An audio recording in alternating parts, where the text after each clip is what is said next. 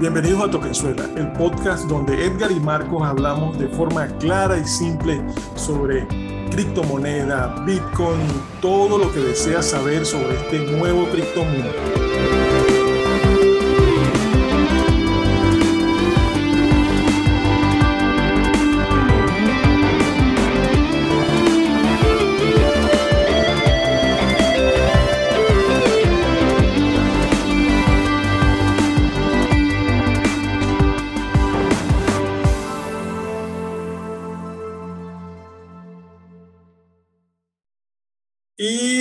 Bienvenidos otra vez a Toquenzuela, ya en nuestra segunda temporada, una temporada que viene con, con bastantes sorpresas. Claro, ahorita no tenemos sorpresas, pero este mes vamos con algunas sorpresas, eh, algunos invitados y, bueno, hoy, hoy comenzando esta nueva etapa, eh, de nuevo con mi amigo Marcos. ¿Cómo estás, Marco? Hola, Edgar, ¿cómo estás? Oye, muy contento, teníamos tiempo sin hablar. Estamos aquí en nuestra segunda temporada de Tokenzuela. Oye, sí, estamos preparando los nuevos invitados para esta temporada que tenemos. Vamos a hablar de minería, vamos a hablar de minería, vamos a hablar de NFT, vamos a hablar un poco de, lo que se está haciendo en el país con, con lo que vienen siendo los proyectos cripto. Entonces, bastante movido vamos a tener eh, esta nueva temporada de Toquenzuela. La gente cada vez le gusta más, cada vez nos hablan más sobre el podcast, que quieren conocer más de Bitcoin, que quieren conocer un poco más de, de qué es eso del mono, del NFT y todas esas cosas, Edgar. Mira, sí, está, pero esta vez vamos a hablar de unos temas de actualidad que están en el tapete porque esas noticias no se pueden analizar fuera de esta temporada o de este tiempo. Y es la situación de la guerra entre Rusia y Ucrania y la misma posición que han, que han tomado varios países con el uso de las criptomonedas. Yo, bueno, he visto que, que hay unas posiciones más liberales o hay unas posiciones contradictorias. Eh, yo lo puse en un Twitter eh, hace unos dos días o ayer, no sé cuándo fue, que pareciera, pareciera que, que, se está terminando la globalización. Y ese tiempo donde creíamos que todo era negocio, todo podíamos hacer negocio con todo el mundo, podíamos comprar allá, comprar en China, comprar en Rusia, vender en, en Francia, comprar en Estados Unidos, pero al final como que la vaina esta no funcionó, porque creíamos que con la, la gran comunidad no iba a pasar entre nosotros conflicto y llegó, llegó Rusia y, y bueno, nos demuestra que, que, no, que uno no puede, que uno no confía ni en, su, ni en sus propios amigos. Entonces, esta, este conflicto económico uh, nos ha llevado a, replantearnos nuevas, nueva, una nueva etapa hasta de la humanidad. Yo no sé qué, qué ves, cómo lo ves tú. Bueno, Edgar, hablando así putinmente, sobre este tema. Mira, yo, yo creo que yo vi tu tweet en estos días, hoy es 16 de marzo, 9 de la noche, creo que fue ayer o anteayer que, que lo colocaste, pero para mí la globalización es importante, para mí esto viene desde nuestros ancestros, desde que estaban las tribus cerca del mar y lo único que comían era pescado y de repente bajaba la tribu que estaba en la montaña con las verduras, la fruta y el ganado y querían hacer intercambio, querían hacer trueque. Desde aquí viene, viene este tipo de negociación. Lo único es que la ambición humana y a veces las personas que tienen poder se dejan manipular y llevar. Un gran poder conlleva una gran responsabilidad, como diría el tío Ben de, de Spider-Man. ¿Sabes? Pero viéndolo desde un punto de vista más, más, más educativo para la gente, así más claro y raspado, para mí el, el señor de, de, Rusia está un poco trastornado. Busca los análisis, busca ver quién, quién, por qué desea la guerra, qué es lo que busca en Ucrania y en realidad no lo sabemos, pero todo esto ocasiona lo que tú nos dices, conflictos, entonces ya Rusia no le puede estar vendiendo petróleo ni gas entonces Europa, Europa entonces tiene que depender de Estados Unidos, tiene que depender de China, entonces ahorita hay relaciones bilaterales entre Venezuela y Estados Unidos, ya, ya la gente de, de, de, la de una aerolínea aérea portuguesa ya quiere reiniciar operaciones en Venezuela, entonces todo, todo esto lleva a que, a que las, las grandes masas de dinero a nivel mundial se empiecen a mover de cierto sectores geográficos que se encontraban en el mundo, hablemos de Europa, se empiezan a trasladar ahora a América y América Latina. Entonces, para mí la globalización fue, es algo que nos lleva mucho más allá. La ciencia, creo que te lo, que te lo comenté en ese tweet, la ciencia ha avanzado a, a, a pasos agigantados y titánicos en base a las uniones de las personas. De las razas, de las culturas. La blockchain es un ejemplo vivo de esto, ¿verdad? de que las personas se unieron y desearon un, bien común y nacen las, las diferentes tipos de blockchain que tenemos hoy día, que cualquier persona, así sea en China, así sea en Rusia, así sea en España, Estados Unidos, Argentina o Venezuela, podemos usar las blockchain y las criptomonedas por un bien mayor que sea el de salvarnos de las hiperinflaciones y poder saltar, saltarnos las altas comisiones que nos cobran a través de las redes como el Swiss Transfer, por ejemplo. Esa es mi participación. Ajá, ¿qué tal? ¿Qué tal ese Swift? ¿Cómo que, bueno, en realidad Swift para nosotros no es, no es común. Porque, un carro aquí que tenía la Chevrolet sí, exactamente. Se escribe, sí, se escribe igual, se escribe igual. Pero claro, nosotros llevamos casi que 20 años de control de cambio. Estamos hablando de que el control de cambio empezó en el 2002, 2003. 2003, ya 19, vamos a 20 años. Sí, a 20 años más o menos. Entonces, en realidad, eso de que nosotros hacíamos sí se hacían, porque en realidad sí se hacen transferencias internacionales, pero eso no era tan común para, para las personas naturales. Entonces, este sistema interbancario mundial que está interconectado, que es de información de, entre bancos, eh, suspenden a Rusia y viene esta, una contrainformación donde, donde dicen, no, pero Rusia ahora puede utilizar Bitcoin, puede utilizar criptomonedas, puede utilizar cualquier otra, otra cosa para saltar el bloqueo, que es creo que una idea que, que viene derivado de, de otros países donde antes ha pasado lo mismo. Yo no sé, yo, yo tengo mi opinión de que eso es como una idea muy infantil, porque no es lo mismo, me lo pongo así clarito y raspado, no es lo mismo alguien que agarra y dice, bueno, yo voy a cambiar 500 dólares y lo voy a cambiar en Bitcoin y lo voy a mandar a una cuenta en España, por ejemplo. Pero un país que vende casi 10 millones de barriles de petróleo diario, ¿cómo tú ocultas esa cantidad de dinero en Bitcoin? Eh, eh, eh, eso, eso, no sé, me parece que, que no, no, entienden cómo, cómo se utiliza Bitcoin. ¿Qué opinas tú de esa vaina?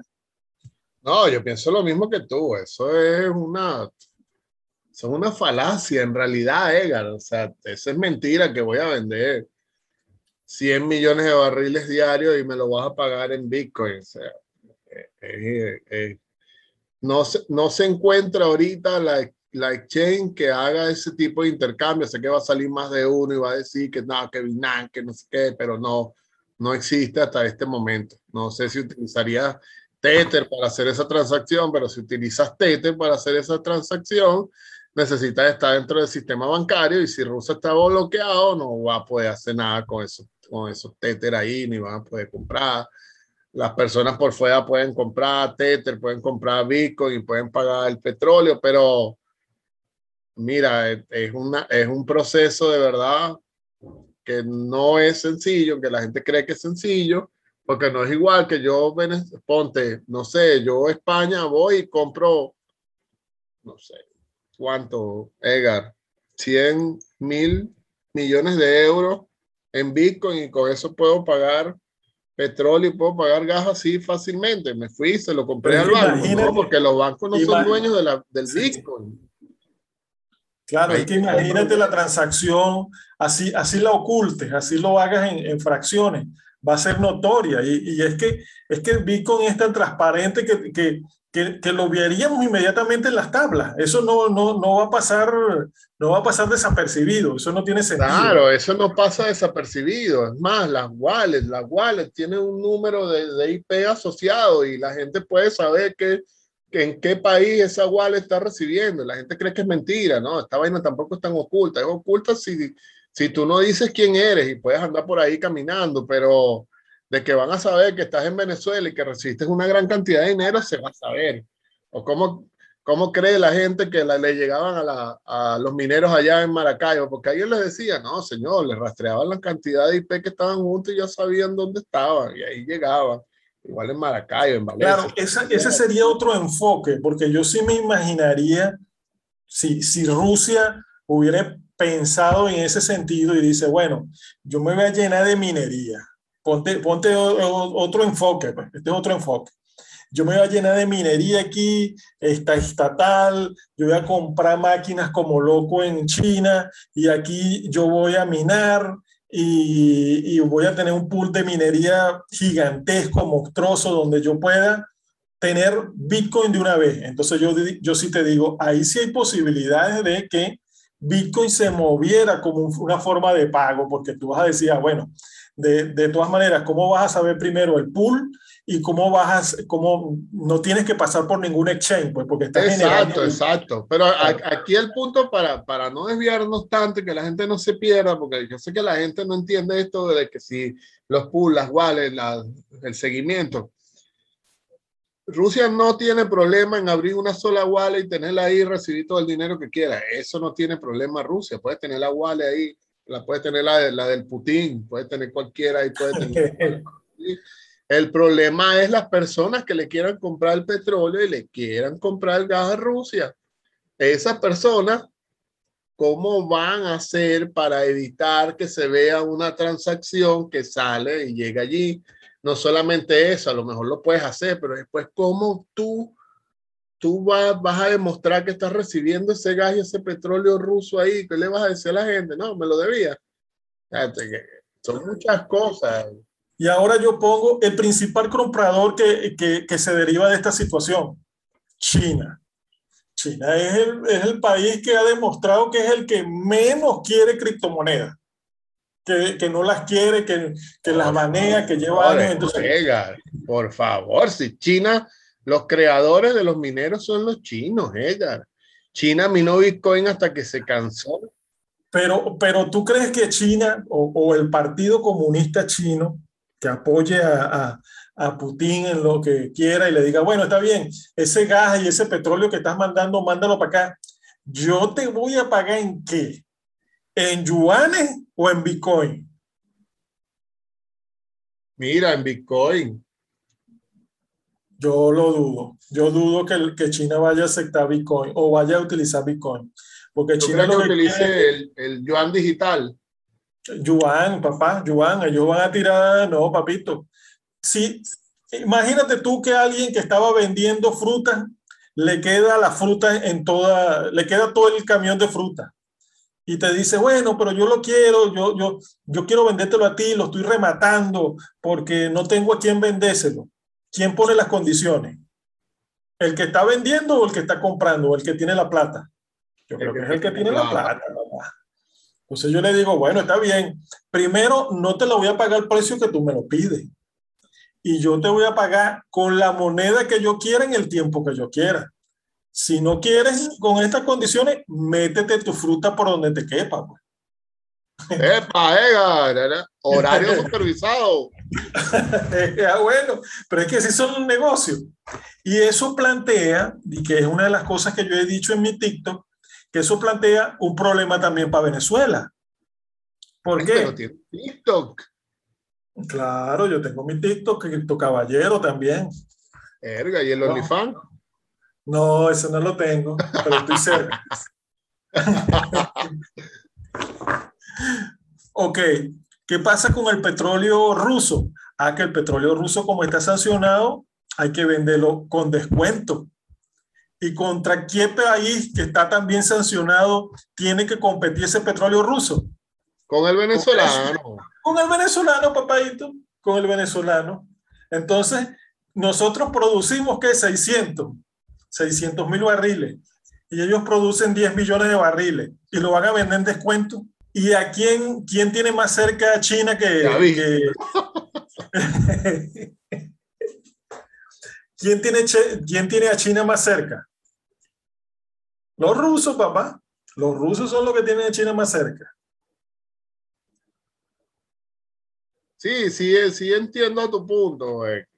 donde, donde el mundo de, de, la blockchain como tal, las blockchain, no, no diré cuál moneda, pero la tecnología servirá para saltar o evitar el tipo de sanciones que se encuentren hoy día dispuestas al gobierno ruso. Lo hemos vivido aquí en Venezuela. Se utilizan criptomonedas tanto para recibir remesas, hacer compras. Aquí se vivió. Yo creo que la prueba fue de Venezuela. Sí, pero una prueba bien limitada, porque no podemos comparar la economía, aunque la economía rusa no es tan grande como la gente cree, pero no podemos eh, comparar la economía rusa de, de, alguien que vende 10 millones de barriles de petróleo a otro que vendía máximo, máximo cuando estuvo en su, en, en su mejor momento, 2 millones de barriles de petróleo. Entonces, Vendíamos tres, y pico. Tres y pico, ¿cuándo? Bueno, sí. lo, cierto es, lo cierto es que el nivel de comercialización es muy diferente. Y, y el hecho de que las criptos todas son una alternativa de, de medio de, de, transferencia, sí, pero todavía tiene muchas limitaciones, todavía tiene muchas limitaciones y ve como el daño que, que el mismo sistema SWIFT le ha causado a, a Rusia, aunque ellos lo niegan. Yo, yo, también lo he dicho, ellos están en una, en una primera fase como nosotros aquí en Venezuela. Ellos están en la fase de negación. Es decir, bueno, aquí no pasa nada, todo está bien, pero es que las sanciones todavía no, no, han pegado fuerte. Eso, eso con los meses, con los años, es que se empiezan a ver los problemas con, con el hecho de la sanción. Yo creo que, que, con el tiempo se pudiera notar si en verdad las criptomonedas esta, van a ser una alternativa para Rusia. A lo mejor. Bueno, fueron, fueron pioneros junto a los chinos en el ámbito de las criptomonedas. A lo mejor esto ya era algo diseñado con el tiempo. No creo que Putin un día se haya parado y haya dicho, hoy voy a invadir Ucrania, ¿no? Ya esto llevaba mucho tiempo, pero bueno, esas son cuestiones que tú y yo no podemos profundizar demasiado, ¿vale? Sobre, por encima sobre, sobre este tipo de situaciones. Y como tú lo dices, en el futuro, las personas que nos escuchen sabrán, mira, si sirvieron o no sirvieron. Estamos hablando de aquí al año 2140, por allí, cuando se termine de minar el último Bitcoin. Bueno, de allá, de aquí a allá, de aquí a allá ya debe haber otro Bitcoin. Eso, eso también es una teoría mía. Bitcoin en sí tiene que evolucionar como cualquier cosa. En 100 años, una moneda nunca llega a 100 años. Está, muy pocas monedas en verdad esta, sean lo que sea, esta, se mantienen por tanto tiempo vigentes. Siempre evoluciona. Y de aquí a allá, a, a, pesar de que los maximalistas le están un soponcio cuando yo hablo esto, pero, pero en realidad Bitcoin tiene que evolucionar a, otra, a otro tipo de, de criptomoneda. No estoy diciendo que, que tenga que desaparecer, pero a lo mejor, como todo, como todo, tiene que adaptarse a, la, a, la, a las situaciones que ven en el futuro. Mira, Edgar, hablando eso de los maximalistas, esos maximalistas son maximalistas, pero por conveniencia, porque cuando están todos emocionados porque Bitcoin llega a 100K, entonces, ¿cuál es tu emoción de que Bitcoin sea valorado en, en dólares americanos, padre? Un BTC es un BTC y usted tiene que morir con eso. Usted no claro. importa si la vaina cuesta 0,1 o cuesta 100K.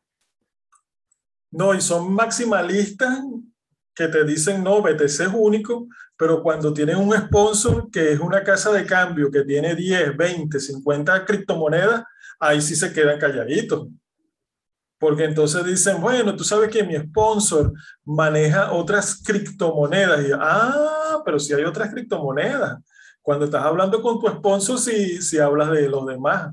Ay, yo pensé que iba a decir, cuando hablas con tu esposo, y yo, ay, qué maximalista es ese.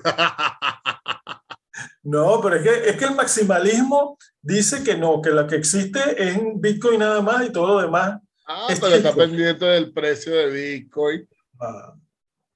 Aquí usted tiene que ser amante del, del Bitcoin en esencia y de la, la, la, transformación de la moneda en un bien común para la humanidad para poder transferir valor de un punto A a un punto B. No, no, no. Mira, yo lo pongo sencillo. Yo lo pongo muy sencillo. un maximalista está en contra del mercado el mercado es el que odia y odia el dólar americano, pero sí, pero en realidad el mercado es el que decide. Si un día de estos el mercado dice, no, no es Bitcoin, es otra cosa, ¿qué vas a hacer tú? Es el mercado, el mercado es el que pone quién, quién es el que se pone arriba. Es una locura decir que, que porque es esto, y yo creo, porque esa vaina es un dogma, cuando tú dices, no, porque mis creencias están por encima de toda cosa, no el mercado es el que decide qué es lo bueno y qué es lo malo. Hay veces que han competido esta, formatos diferentes y, y gana el peor. No estoy diciendo que siempre ganan lo bueno. Por ejemplo, el VH, el VHS y el, y el Betamax. El Betamax era superior, pero ganó el VHS, pues, y el VHS se quedó. Entonces, decir que tú porque, porque amas, porque lo quieres, no, así, así no funciona el mercado. El mercado es el que decide. El mercado es el que decide y cuando vas al mercado a hacer mercado también decide el que te cobra. Sí, sí. Y no todos, no todos aceptan Bitcoin como forma de pago. Así aceptan Dash. Valga la publicidad. bueno, Marco, vamos a dejarlo hasta por aquí. Yo creo que hablamos un ratico rápido y pusimos esta, en claro cuáles fueron los puntos que, que creemos que es la situación de Rusia y, y, la situación de, de, Bitcoin con ellos. Y bueno, nuestras posiciones, pues, nuestras posiciones que son, que son bien claras. Sí, mira, Edgar, vamos a seguir nombrándonos las redes sociales, que nos sigan, que nos, que nos apoyen, que nos den un like, bla, bla, bla, bla.